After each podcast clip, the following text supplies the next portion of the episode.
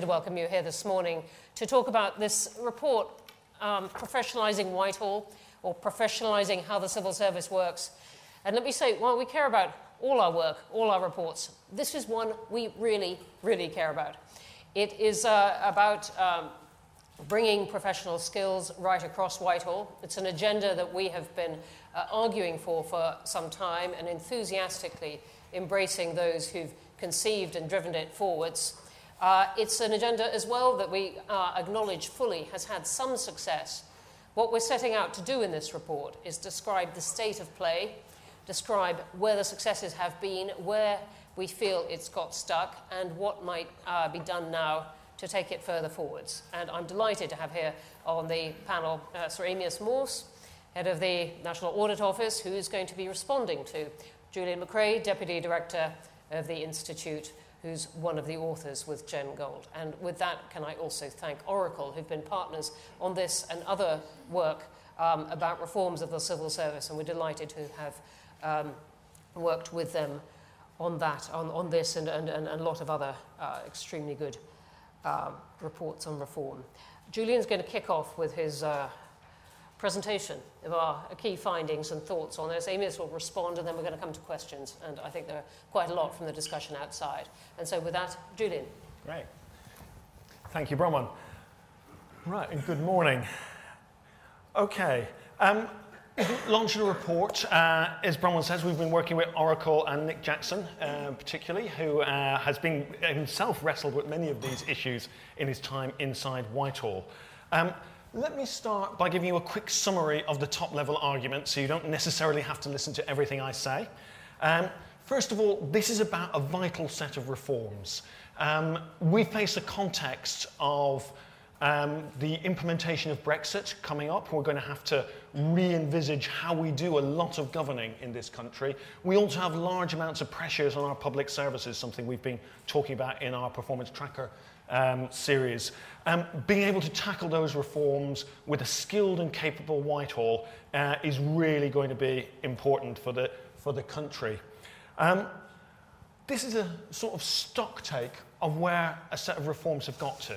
Uh, around 2013, give or take, a series of reforms to improve different aspects of Whitehall kicked off. They've got very similar characteristics, and actually they've coalesced around an agenda. Um, some of them are called functional reforms, some are called professions, as in policymaking. We've chosen to use the word specialisms. This is really about specialist areas of expertise um, that are necessary for departments to produce, to, to deliver the policies and programs um, that ministers want. So what, those set of reforms, how do they come together and how are they changing where Whitehall is? That's the stock take we're producing. Um, we'll come to the inside that, we'll be saying there's lots of tangible progress, but actually there's still a need to go further and a need to accelerate actually if we're going to hit anything like the timelines that we face on public services and Brexit. And we've got a series of recommendations that we think taken in the round would help accelerate and embed these reforms uh, within how Whitehall works. Okay, that's the top level summary um, of what we're saying this morning. Uh, let me take you through a little bit of the detail. First of all, I just want to be really clear about the focus of this report. Okay? Um, if we look at the civil service workforce, uh, which part of that workforce are we talking about? Um, the government produces figures on this. Um, operational delivery is the biggest part of the civil service, over half of it. And uh, a big mass of people, usually working inside departments like HMRC or DWP, delivering services to the public. There's a set of departmental specialisms, uh, areas of expertise like tax uh, or like vets, which are very, very confined particular departments, uh, HMRC or DEFRA in those cases. What we're talking about this morning is the cross-departmental specialisms. These are areas of expertise that are common across all the Whitehall departments um, and are necessary for them to actually deliver policies and programs of the government. Um, if I pull out about 83,000 people working inside um, those specialisms according to uh, government figures. So if I just pull those out uh, and sort of have a look at, well, what are the actual people, the things that we're talking about in here? First off, Policy, about 17,800 people, according to government figures, work inside policy. People who are going to have to come up with workable solutions to the issues we face. Finance, um, those solutions really need to be embedded in an understanding of the effective use of resources uh, as we go forward. Digital, a lot of those solutions will involve the use of new technology. Can we get that right? Can we employ those technologies properly? Commercial, we're going to have to involve others outside of government. Can we get the best deals? Can we make sure that they're actually delivered? Um, got legal. Um, we're changing the basis, the legal basis for a lot of how government operates in the UK. Uh, we're going to need very serious legal advice as we go through. Um, communications. Uh, not just communications with the public, which is vital in any set of reforms, but with your own workforce, your own workforces, actually, in the context of the public sector. Um, Project delivery. A lot of this change that we're going to face will be organized in a project way. Can we actually, do we have the skills and capabilities to deliver those projects? And finally, human resources. This is all actually about people doing their jobs better and properly. Do we have the systems in place to make sure we can bring in those people, we can manage them properly, we can develop them properly? Okay, so eight core areas that we looked at in this report, each of which has its own reform processes going on inside it. Right, what's the issue?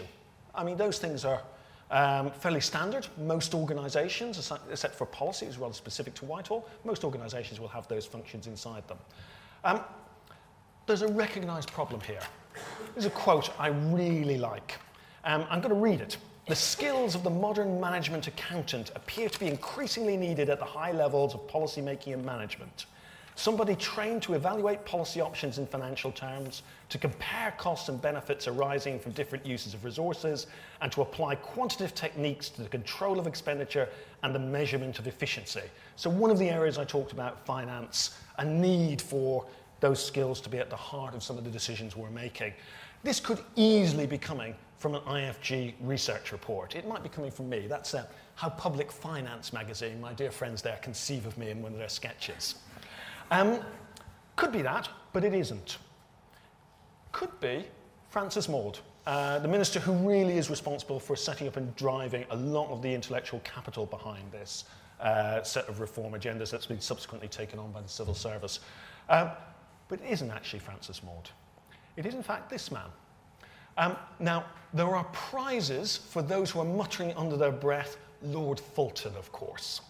This quote is from the Fulton Committee report, which was, came out in 1968.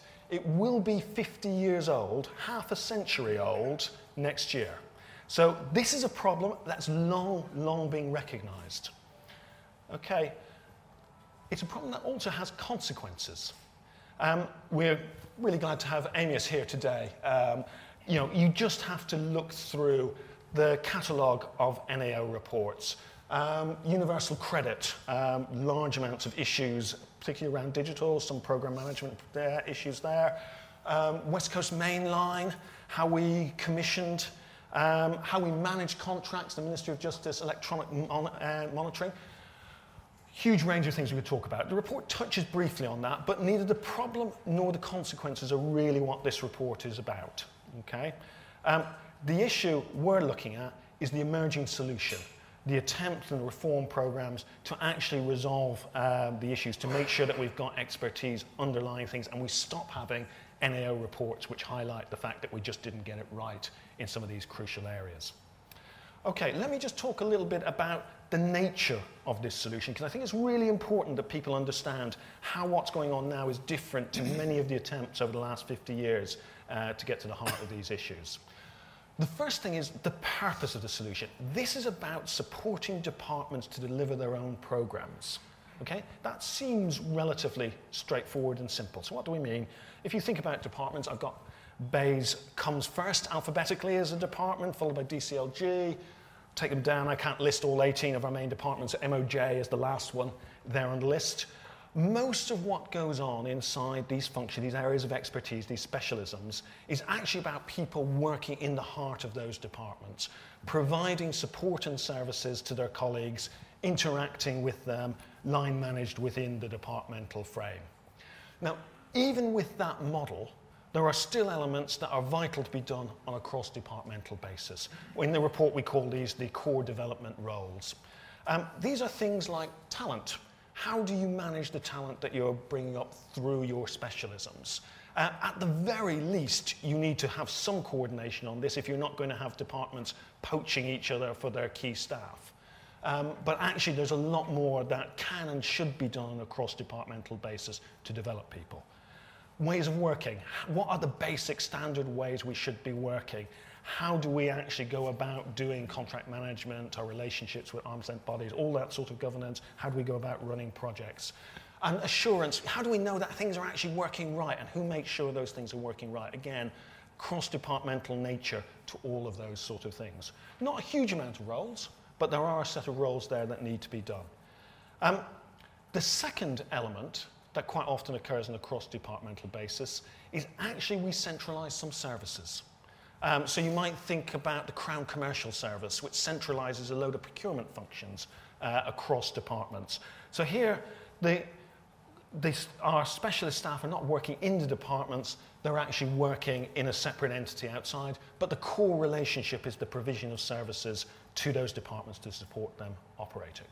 Now, I went through this in a little bit of detail, um, largely because quite often in the past this has been conceived as a zero-sum game. You know, if you try to centralize stuff, you're taking responsibility out of departments, putting it into the center, the departments lose, pendulum swings the other way, we take things back out of the center, departments start doing more things, the center loses. That is fundamentally the wrong way to think about this. This is entirely about how do you design your system to best support departments in delivery. And crucially, how do you do, make sure those core development roles are in place and you've centralized the right things and you've got the right accountability for things that are centralized. And actually, what's going on in departments, you've got the right accountabilities for what's going on in departments. Okay, so that's the, the basis of what people are thinking about and doing in these reforms. Let's talk about a few of the aspects that have kind of come up and we think are important. A lot of this comes from earlier institute research. I won't touch on all of that because people will want to get away this morning. Um, but lots of these things come out of our research and say there are right reasons why we think these are important aspects. Leadership, a pretty obvious important aspect. The most basic thing, if you've got a problem that sustains itself for about 50 years, it would probably be useful to put someone in charge and make them clearly responsible for solving it. Um, we have fortunately, pretty much got to that sort of situation. Across these, you may not be able to actually read the names there, but this is a chart that just shows the leaders of each of the core specialisms across the piece. We can now name all those leaders. They're all clearly responsible. Um, there's some areas in this where there's been a large amount of turnover at various points in project delivery around digital, uh, and some areas where things have slipped a little bit backwards in finance. Um, we've moved back to a part-time head of specialism when we used to have a full-time one. Um, but in general, the government has recognised the need, civil service has recognised the need to have clear responsibilities across these areas. Um, the second thing I'd like to highlight around leadership is look, there's a cross-departmental nature to this. And we've got this wrong many times in the past, and I think we're really starting to get it right now. You've got departments where most of the people inside these specialisms are based providing support there. You've got cross-departmental development roles and centralised services. We've developed now things like the Finance Leadership Group and uh, others. Most of these areas have a, a leadership group which is drawing in those central leaders that I had on the last slide into that group, but also crucially bringing in the departmental leaders, typically DG level, into that group. Now, we've done those sort of, yeah, let's sit around a table and have a conversation many, many times before in Whitehall. Uh, the really fundamental difference here is we've started to give this leadership group purpose. Actually, this is the group that is defining the nature of the reform strategy. What is the operating model? What should we be centralizing? What should actually be in departments? And responsibility increasingly for the success of those reforms. Are these reforms working? Are we getting the right people into the right place? Are our centralized services actually working? Um, and that purpose for those leadership groups starts to transform them from areas where we talk to areas where we actually make progress in, uh, in changing. And again, in the report, you'll see there's some variation in that uh, across the different uh, specialisms, but generally, that's in a fairly good state. Okay, something else we highlight, some of the areas where there's really been positive change around the talent management and how we develop people inside uh, the specialisms. So this is a sort of, I if you think about this, conceptualize this as the entry level to a specialism, uh, working way up, getting slightly narrower as obviously there's less jobs, um, up to the leadership of that specialism. How do we take people through that career? Um, first of all, on recruitment. Um, we have developed a series of fast streams um, across the specialisms to bring in people skilled and able and prepared to be the next generation of leaders. Those fast streams largely in place now. Um, question is going to be, are they all managing to recruit and bring in um, the right number of really high skilled people? There's a little discussion of that in the report. Similarly, apprenticeships. Um, we have a new set of schemes pretty much across all the specialisms now, widening the diversity of people coming into the specialisms and actually increasingly senior level recruitment being organised on a cross departmental basis because it's quite often easier to find the best people if you're working across the piece and then able to manage their careers there. Um, some caveats on that we still probably haven't got right bringing in senior people. How do we help them acclimatise uh, to the nature of Whitehall and understand the culture they're going to be operating in? Um, come back to that in a little while. Um, so on recruitment, a lot of good things happening that still need to make progress, but they're there. Uh, on the development of people, big thing that's been happening, academies have come up as a big issue, Finance Leadership Academy, various other ones. Um, really embedding how do we develop uh, people within the specialism and start to give us a sense of, well, what, how do we do things properly? How do we make things work? Um, career pathways. This is a much newer concept. How do people, how are we saying people should navigate their career as they're moving up inside the civil service? Maybe starting out working in one area, but actually we want you to take a little bit of movement to get a bit of wider experience so you can move on up at a later date. Uh, a real effort going into, still early days, of drawing up career pathways that can help people understand what they're doing and we can align with our promotion and performance assessment um, systems. Um, and those are important because of one other aspect getting to the top. Um, I talked inside a specialism. How do you move up inside that? Actually, for people we want to actually be senior leaders at the top of the civil service, quite often that involves not just experience of their own specialism, but they may need to get experience elsewhere. They may need to go across for a short period and gain some experience, say, in a policy role, if we think that's one of the important uh, aspects of senior leadership, uh, and then coming back to their main specialism, and then hopefully being able to move into the top leadership of the civil service, more rounded breadth of experience. Now, this element of the composition of the top leadership of the civil service is really important. Uh, a lot of our research, our early research, suggested that actually the key difference uh, in developing expertise and specialism in Whitehall is compared to the private sector is not that this is um, easy in the private sector and hard in the public sector. It's actually very difficult in any large complex organization. You need people really focused on it.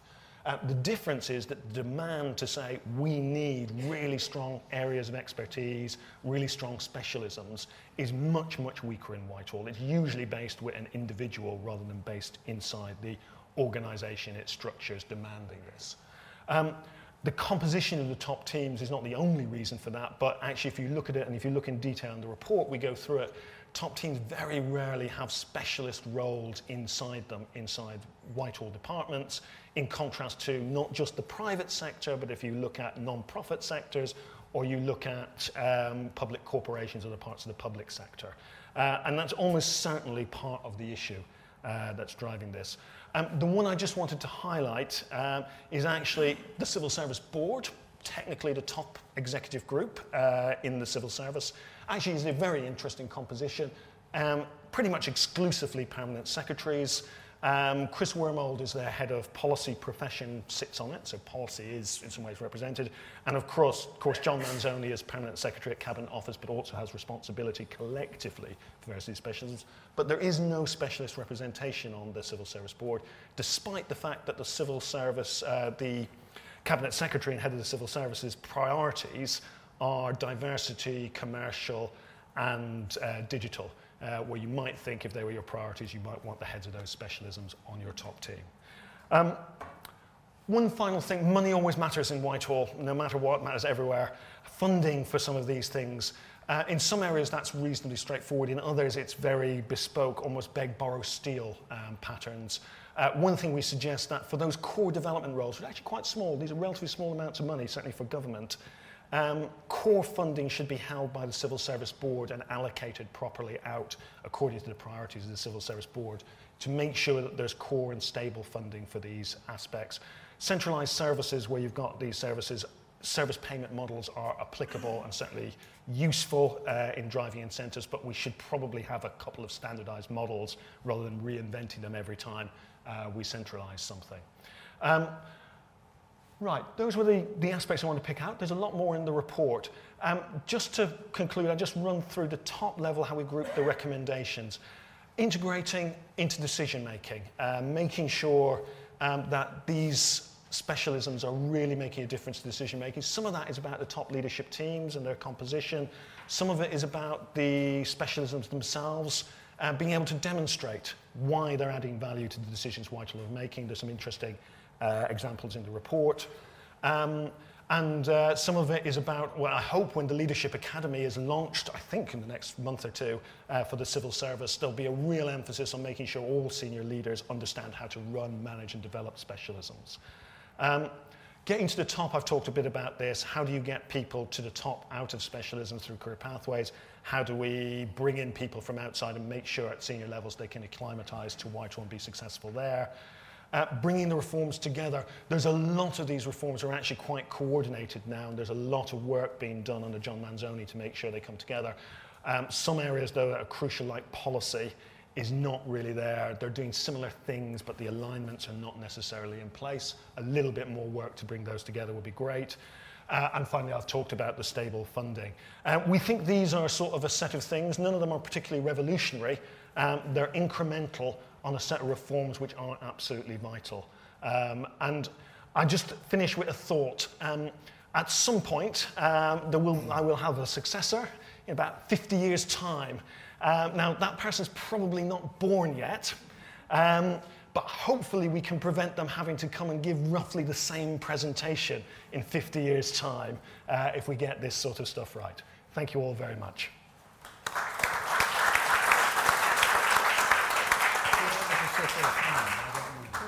You can, do, you can do either.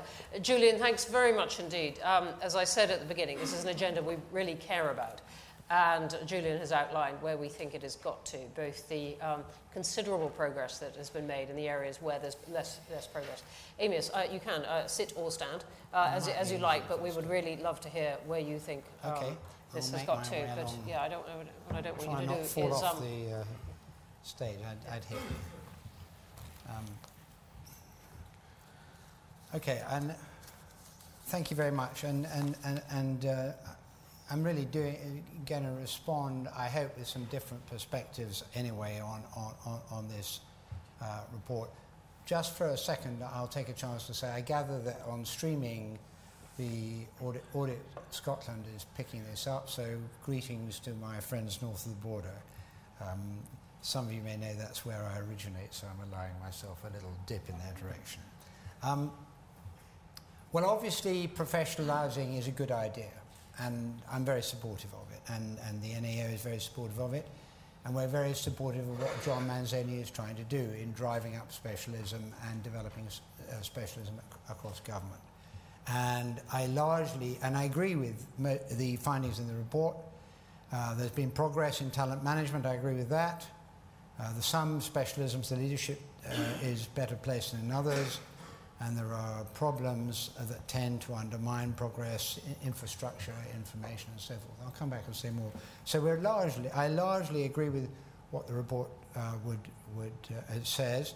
I think most of the recommendations, rather than saying do I agree with them in detail or do we agree with them in detail, let me say we recognise that what they're trying to see, seeking to achieve which is to give standing and influence to professional judgment.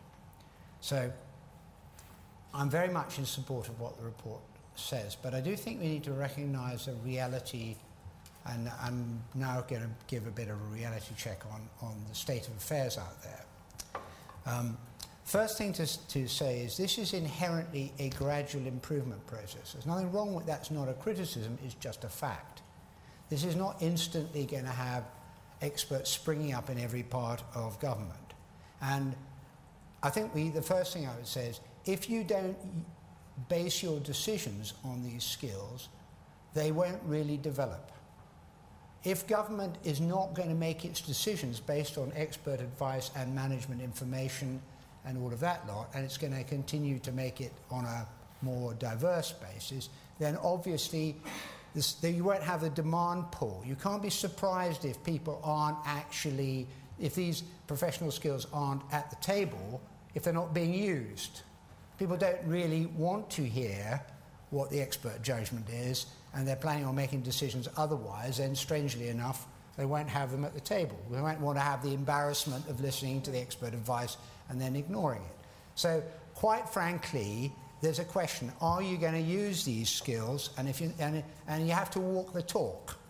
If there's not an intention of walking the talk, and people aren't going to face up to that, that government needs to do things differently in order to use these skills, then it's going to be difficult to pull this through in the way that it ought and in the way that I know John and others want it to, to be pulled through. So I think that's important to say, and I, and I say it particularly because of the challenging context. And we're not you know, what is happening at the moment is that the level of management skills needed in government to be effective are going up quite fast. And there's a reason for that. Not only Brexit, which is going to need, going to call for greater prioritization, le- efficient use of scarcer skills in, in driving a wide range of programs forward.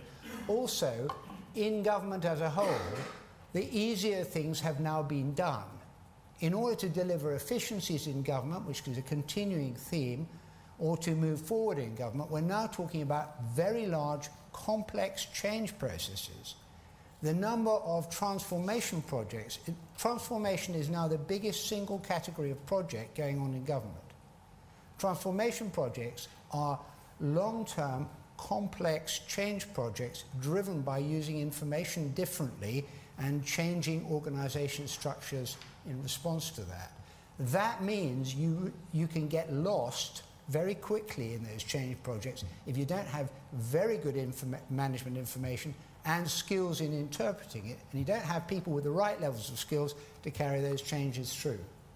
Now, that's not peradventure, that's just basic fact. So, the challenge is that running government is getting to be a more technical and complex business than it used to be. That's why building professionalism is so important. But it's also why the rate of, imp- the rate of capability needed on the, the growth in capability needed on the ground is high. Not just doing it, you know, this needs to happen quickly. So the growth of professionalism, which I support in the way that, that, that is being conceived of here, has to be complemented by bringing expertise onto the ground to take part in decision making and help to drive programs. Now, that is mostly happening by hiring people in from outside to help uh, on a consultancy basis. But if you're going to be effective in, man- in using that external consultancy, you've got to have credible expertise in, in-house, in your home team, that can challenge what the consultants are saying.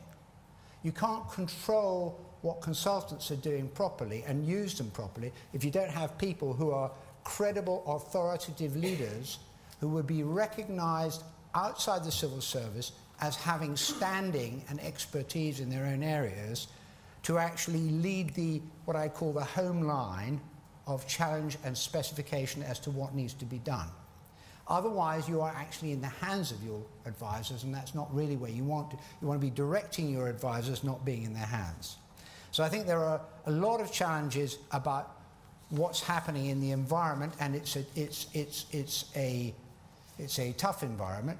There's another point too, which, I, which, which, which I've already mentioned. The advice needs to be clearly listened to. Maybe not on every occasion, but if you're saying we want to have this excellent advice, you have to show you're using it, you have to show it's treated with respect, whether it's by having people on boards or by whatever. The, but the most the most sincere form of endorsement is that it's visibly used in decision making. There is really no substitute for, for, for, for that. And finally, just this comment. You have to walk the talk in another way as well. So I, I was talking uh, two days ago to the, uh, to the board of chairs, non-executive chairs of audit committees across government. And what I had to report was that we'd had a really difficult audit season, because, largely because the finance capability across government had moved backwards. The ability to produce accounts accurately struck me as having moved backwards, and they all agreed with that. So the result of, the, and that is a result, I suspect, of cost reduction measures. Now, I'm not saying that finance or any other specialism should be exempt from those measures, but you do need to understand that if you're talking up the need for professionalization and improvement, and at the same time people know the reality that's happening in the organization isn't the same as that, then those messages are not going to ring true. You have to be consistent. If you're telling people, commit to a profession, be expert, you're going to have a new role, we're going to build up these capabilities, you have to make sure that the other activities within government are reasonably consistent with that. And that's not always something you see. Quite often you see things that don't necessarily logically combine and, and, and, and make sense going forward. So, like to now very quickly summarize. First thing is walk the talk. Walk the talk, otherwise, this is going to be difficult.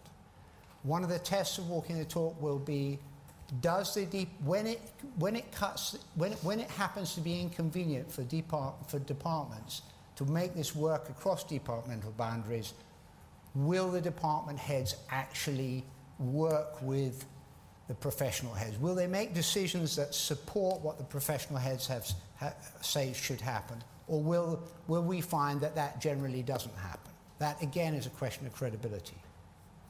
We need to set the standard, the professional standards high. You can't have standards which are kind of civil service specials. They've got to be really high professional standards led by people who are credible leaders. And you've got to take decisions. You've got to use the advice. And if you're not going to use the advice, then this is kind of more like show than real reality. But if people show that they're using professional advice, then the professionals, as they say, will come. Thank you.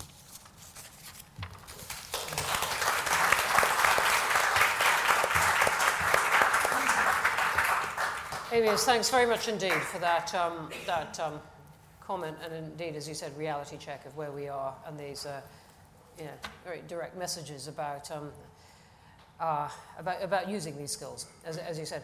I want to go directly to questions. I was going to ask them both what, what, what, is, um, what has held this back, uh, but in fact they both answered that very, very directly, as well as crediting the many successes. So let's go, let's go to some questions uh, on this. Okay, right in, right in the front. Uh, could you wait for the... Um, yeah. I'm Leslie Ann Nash. I'm Director of Public Body Reform in Cabinet Office, reporting directly to John. Um, I'd like to make a statement and then um, ask a question, if I may. One thing about walking the talk, um, we've moved from the era of Francis Maude, where Cabinet Office in the centre was very much command and control. John's ethos is very much enabling. So the functional leads really are now trying to work with departments to enable, and I think that that's really going to help to walk, to walk the talk, as you, as you say. The question I'd like to ask is what's really difficult in government is working across departmental yes, boundaries. Right. And to what extent do we have to really look at the accounting officer concept, which is really very much siloed? You know, the permanent secretaries look down and not across. To what extent do we have to start to reform that to actually get that cross government collaboration to work really effectively? Great question, and thank you for that. Amyas, do you want to start? Well, well, that might be an idea, but I wouldn't waste your time on it. Bluntly. I mean, what's the point of having a you know, we can have a debate about whether we should reform the accounting officer concept. It's not going to happen anytime soon. So let's talk about let's talk about how you get accounting officers to feel that they have an obligation to show that this works. And I really, I, I, do pay tribute. I'm sorry, I'm sure it's uncomfortable for John to get tribute from me, but I'm going to give him another tribute and say he has been extremely persistent and determined about making this work. But it doesn't always work, and when the child, you know, we, we, you know, look at all the difficulties there being in getting shared services to work and how people have jumped, jumped out of the ship when it happened to suit them let's be quite honest. So making this stick is not easy, and I think there's more of the question is do, do accounting officers get asked these questions by their colleagues? Do they get asked it by the head of the civil service? I'm sure they get asked it by the chief executive. But do they feel that it's a matter that they should, that they're on their honour, so to speak, to deliver? In all the millions of other things they have to do, is this one? And I think working to try and bring it a priority in their minds and something they really need to just step out of, step out of their preferred course sometimes to support. I think that's really crucial if this is going to, if this is going to be as effective as we'd like it to be. Thanks. And, and Julie, Leslie was also asking about working, you know, across across departments. Yeah. Well, look, um, sort of two sort of thoughts on that. Um, I mean, first thing on the enabling role, I think that's absolutely crucial. It was crucial these reforms made that step um, to you know, recognise the reality of what is a very federated system in Whitehall. That's not going to change fundamentally because it's built into how we run a cabinet government. Um, I think on the accounting sort of side, actually slightly different view to Amyas. Um, I don't, uh, I mean, we didn't in this report touch on accountability, but it's kind of sitting there lurking in the background if you read it. Um, and it's quite obvious that there's at least one thing missing from the way we report. If you think about some of the commercial uh, issues we've had, they repeat across departments and they repeat across time. Now, you could try and tackle that by constantly calling in a succession of permanent secretaries and saying, why has this program failed? And actually, of course, you should call in that succession of permanent secretaries and ask them why this thing has failed. For all the reasons Amyas has talked about, they need to actually care about these sort of things. But actually, you're not going to solve the problem because it's a systemic one. It's pretty obviously systemic from the pattern of failure. Uh, and unless you've got somebody who's also accountable, in this case it would be Gareth Rhys Williams, who would fundamentally stand up and say, yes, I'm responsible for making sure that we stop this in a systemic way. I'm not taking responsibility for delivering the individual programs, that relies, remains with departments, with their accounting officers, but I am taking responsibility for have we got the systems and structures in place and the assurance to make sure that the commercial components of delivering that were delivered to a high professional standard. Um, and it is a really interesting question as to where does Parliament hold that to account? We haven't talked about it, we haven't looked at it, and it's certainly something you'd want to think quite a lot about. Uh, accountability sends everyone's hackles, but good accountability systems help people do their job. And at the moment, uh, our accountability system actually tends to get in the way of people doing a good job.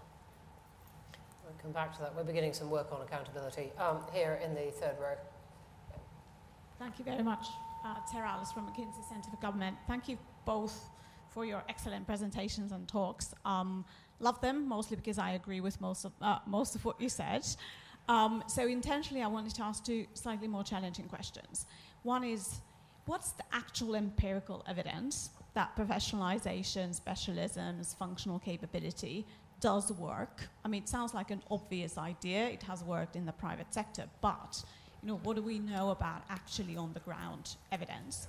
And then secondly, we observe that in a lot of kind of large multinational corporations, which by the way are still less complex than Whitehall, um, uh, that actually there isn't a stable solution to the centralization, decentralization, but the best corporations centralize stuff that needs to be reinforced and improved and fixed, and then they decentralize it, and then they centralize something else.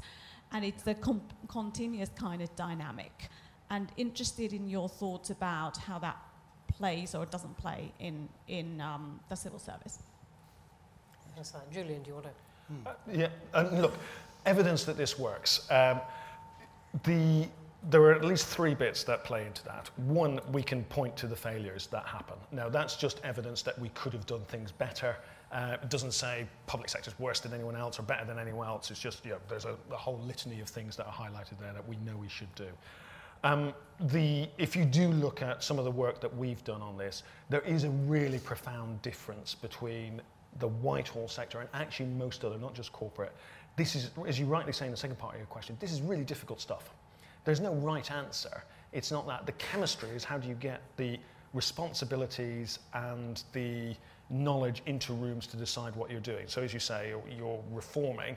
How do we make sure the professional leaders or the specialist leaders in Whitehall are the people who are saying, well, this part of our specialism really needs centralisation, and we're going to make sure it works, um, as opposed to what has happened far too often in Whitehall. Um, at some point, someone probably in the centre decides we want to centralise something. it doesn't work, but we keep defending the bad performing thing and say departments have to get on with it. It's just a different mindset.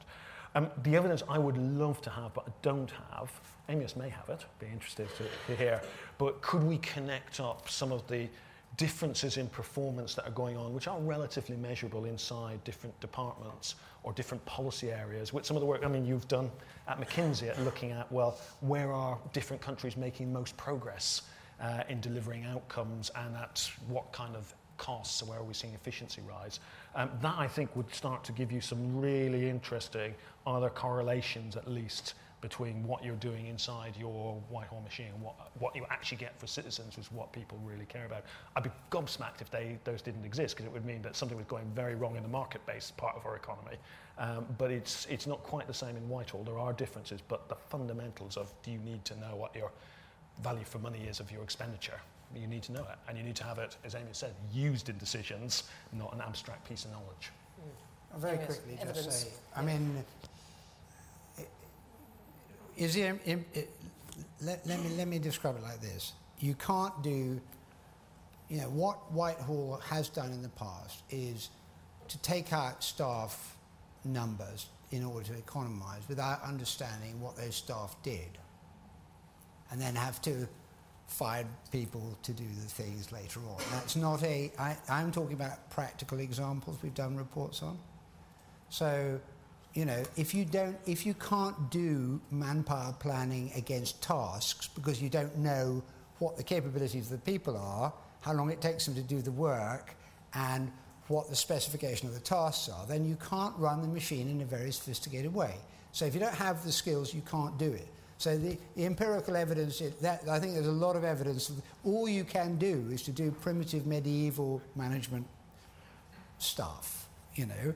And similarly, if you can't cost things properly, it's very difficult to make a decision between one thing and another as to which is better value because you actually don't really know. And similarly, if you don't, if you're running big change projects and you can't keep track of what you thought would be achieved by when, because you don't have good enough management information, strangely enough, you're going to get into a bit of a mess. You can keep on telling everybody what a great success it is, but that isn't going to be terribly convincing because you don't have evidence to back it up. So, you know, what you're talking about is what is the empirical, empirical, empirical evidence of the fact that you need to manage things properly.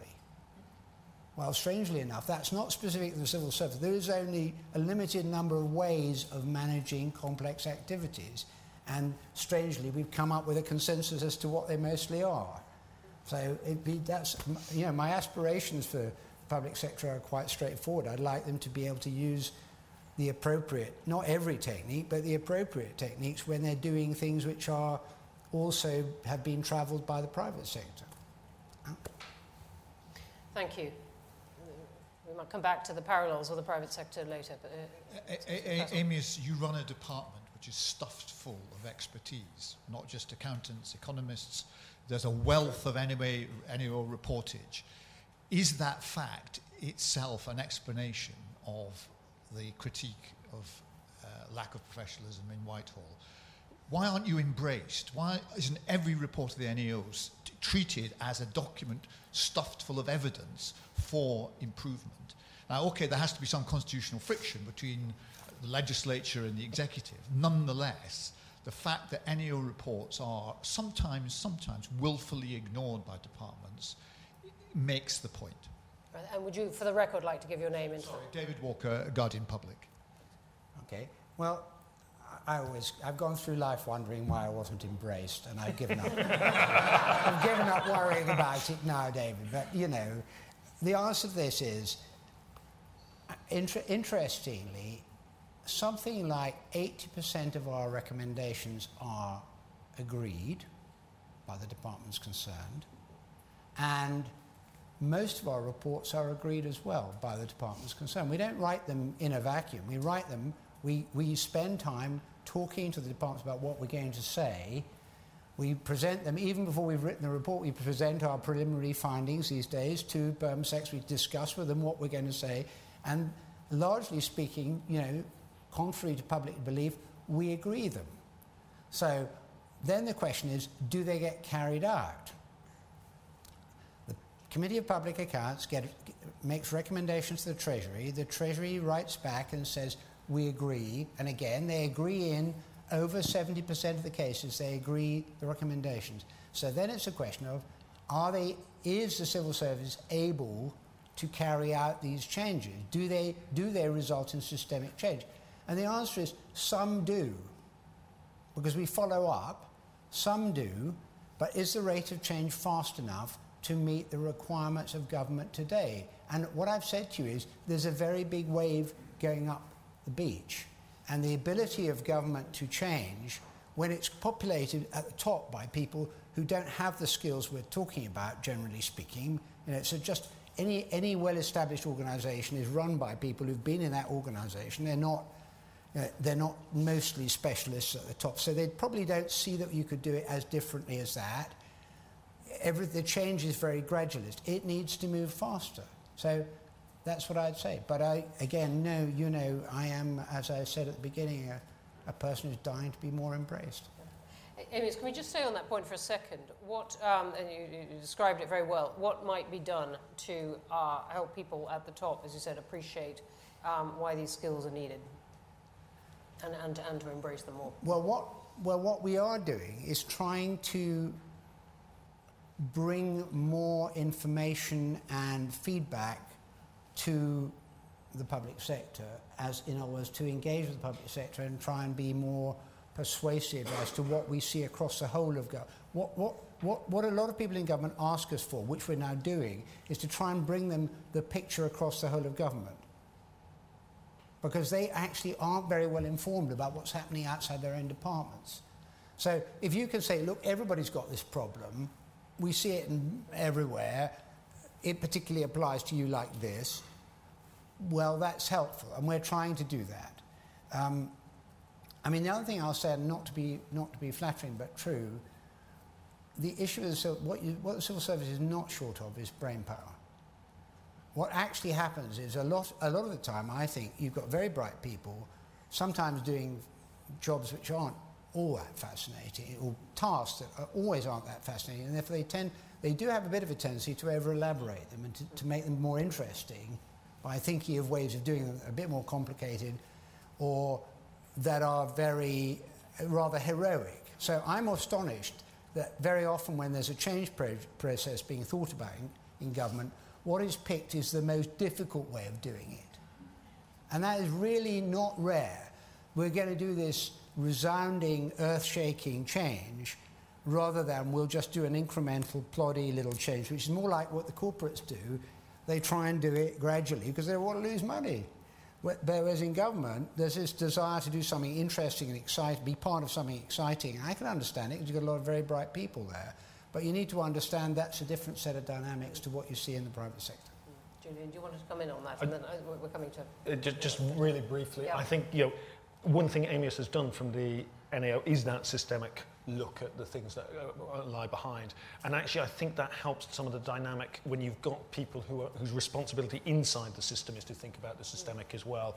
Just simply talking to PermSecs who feel very defensive when something's gone wrong and expecting them to totally embrace that, that's just not what you build into a good system that's driving improvement. Great. Uh, there's one at, uh, at the back, and then I'm coming to the front and side. Hello, um, I'm Holly Ellis, Director of Capability for the DDAT, uh, Digital Data and Technology profession. So we've got some quite interesting challenges in our profession specifically. So we need to grow fast, uh, but people only stay for a very, very short tenure. So, or very, you know, those expertise that we really want, they treat the civil service as part of their career portfolio. They will come for two years and they will leave. So we can do everything we can to bring them in quickly, but it's not going to stop. It's going to keep going. A lot of weight is put on career pathways which is really important for the emerging talent and bringing them up, and then we become just part of their career portfolio.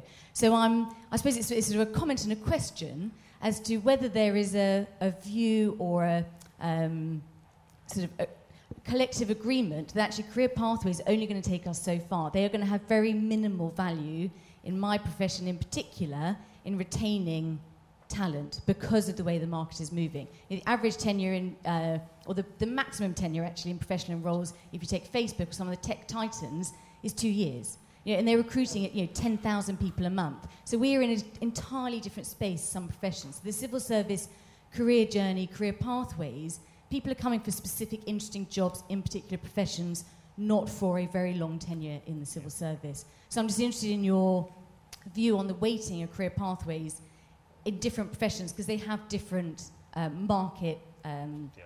kind of challenges like this. Mm. Thank you very much indeed for that, Julian. Uh, just briefly, I mean, I think career pathways. Your uh, actual question illustrates the importance of this actually having a, a, language and a way of having the conversation about, well, what happens with our workforce? What is the realistic career pathway? And you're saying, and I think digital is one of those areas that is so up in the air because we don't know what it's actually going to look like in a few years' time. Uh, we haven't got stable models of how you do it from 20, 30 years ago because everything has moved. Um, if that is the case, then career pathway discussions are about, well, okay, what do we need? What does that imply for our recruitment? If we're only going to retain you for two years, do we talk to you not about your career as though it's a 20, 30 year career in the civil service? Do we talk to you about your portfolio? Get your experience now. When in your portfolio will be useful to get another emergence in government, uh, doing stuff later in your career?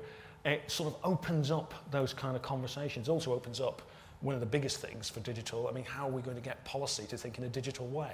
Uh, are there career pathways to jump across that divide that might keep people really interested uh, in that space. So I think that it's a language career pathways. It's not a solution. And it's the solutions are recruitment, people, retention, development, re-recruitment, if that's going to be the way the market works. Thanks for that. We, um, there's one here on the aisle. Thank you. Um, I'm Andrea Ledward. I'm from the Cabinet Office from the Civil Service Group.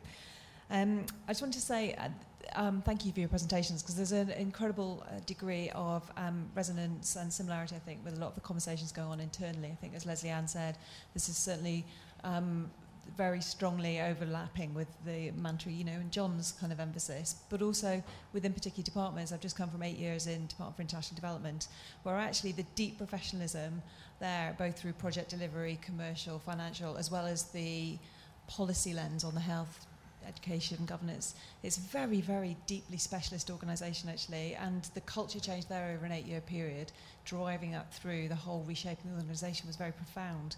So my question for you both really is, where's the best practice? Now, Julian, you've just come from Monday, you spent the day talking about InCiSE, so a set of international indicators, learning about international experience. Amy, so obviously you've looked very widely across government. I mean, where's the best practice? Where is it happening best, both either in pockets, of particular projects, particular specialisms, or particular departments?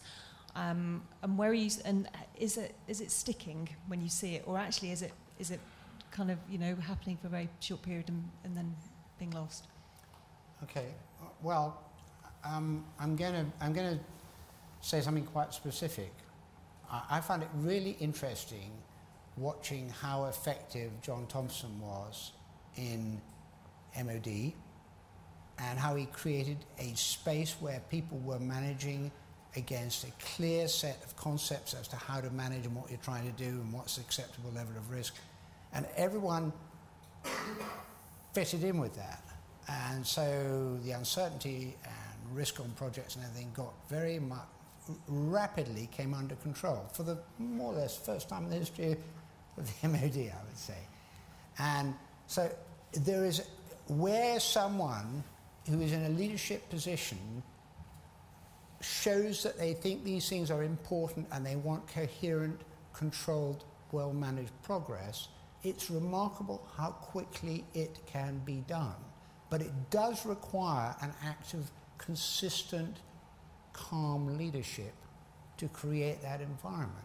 And if it you know, people, people look up and they, they, they interpret the behavior.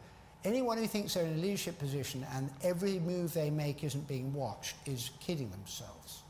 So if you behave that way, you set that style, you show it matters to you, and you create space for people to perform under you, that is the most important enabling thing. And I'm deliberately naming him, and I've already said things about John.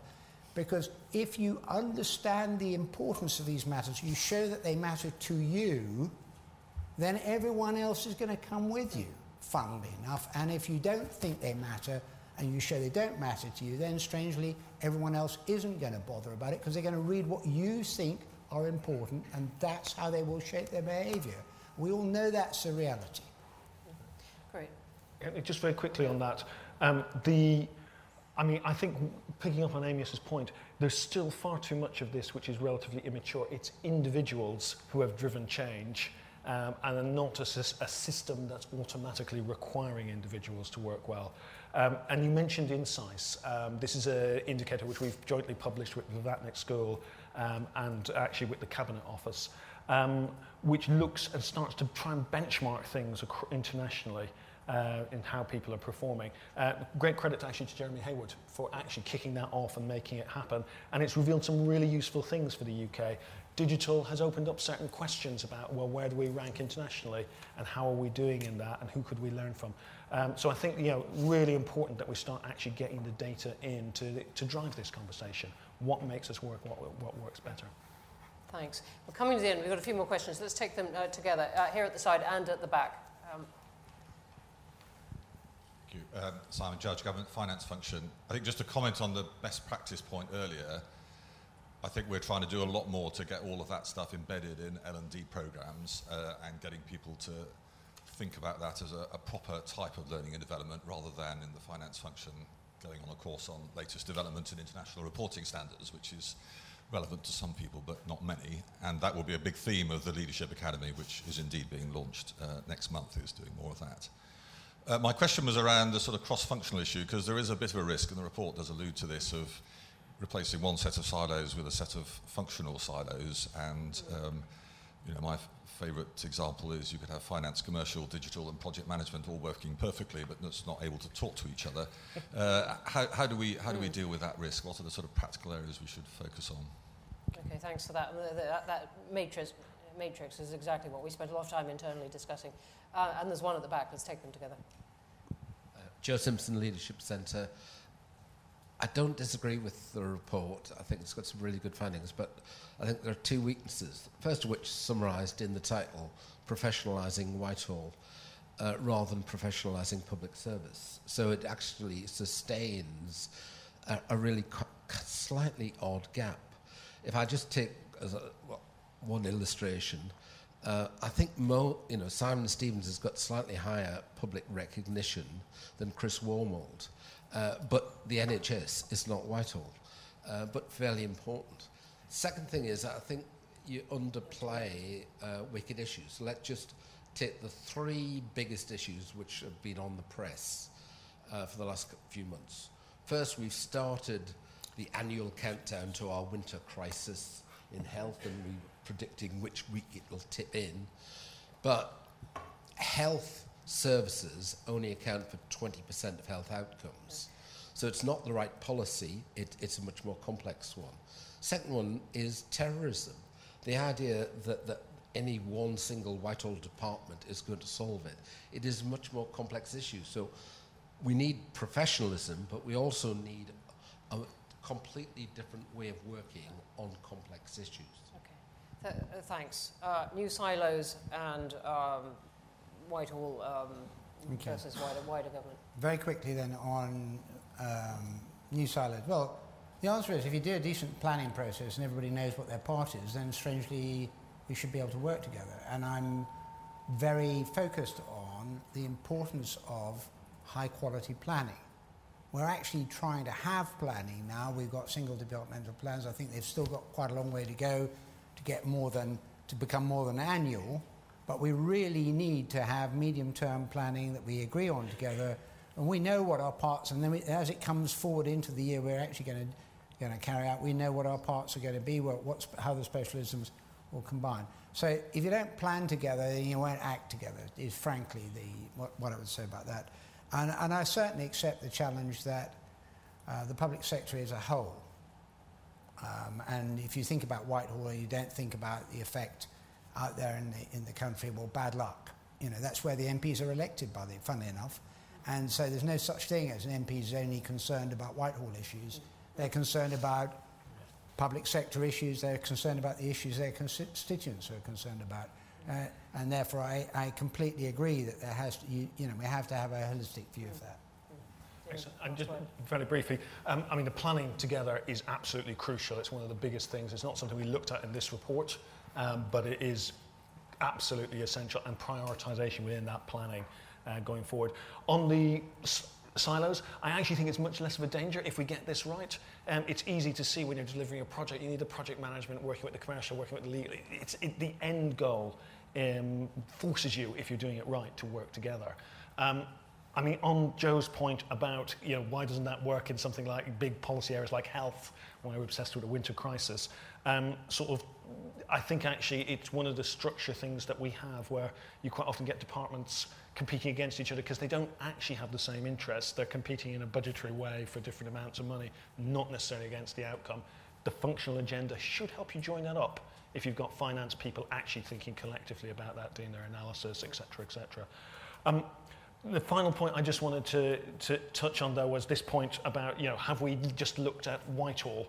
Um, we have, we hate that, I, I don't like the word, but it's unfortunate, useful shorthand um, for the bit of the government that is so interacting with ministers around policy and the design, at least, of big programs, not necessarily the delivery. Um, we, this was specifically looking at that. If you're interested, the Institute's work, of course, goes much more broadly. Um, and next month, we'll be producing our next version of Performance Tracker, which will be looking at the performance of a lot of public services, but crucially for us, linking it back to, well, what does this say about the decision making, the planning, uh, that's going on inside Whitehall, and how could you improve that to help us get better outcomes? So uh, hopefully we can see you again next month for, uh, for, for the continuation of that debate. All right, we're going to have to stop there. Thank you very much for coming. I mean, I, I, can say, as I said at the beginning, in a sense, to be continued, because this is well, an issue we're not going to give up on. Um, as Julian said, uh, Performance Tracker, look out for that next month. It's one of our anchor publications, and we have a batch of uh, inevitably lively events next week, a discussion of in public inquiries in the context of Grenfell, and in conversations with John Bercow and Andrea Leadsom. Do follow us on that. And thank you very much and again to you and to our panel.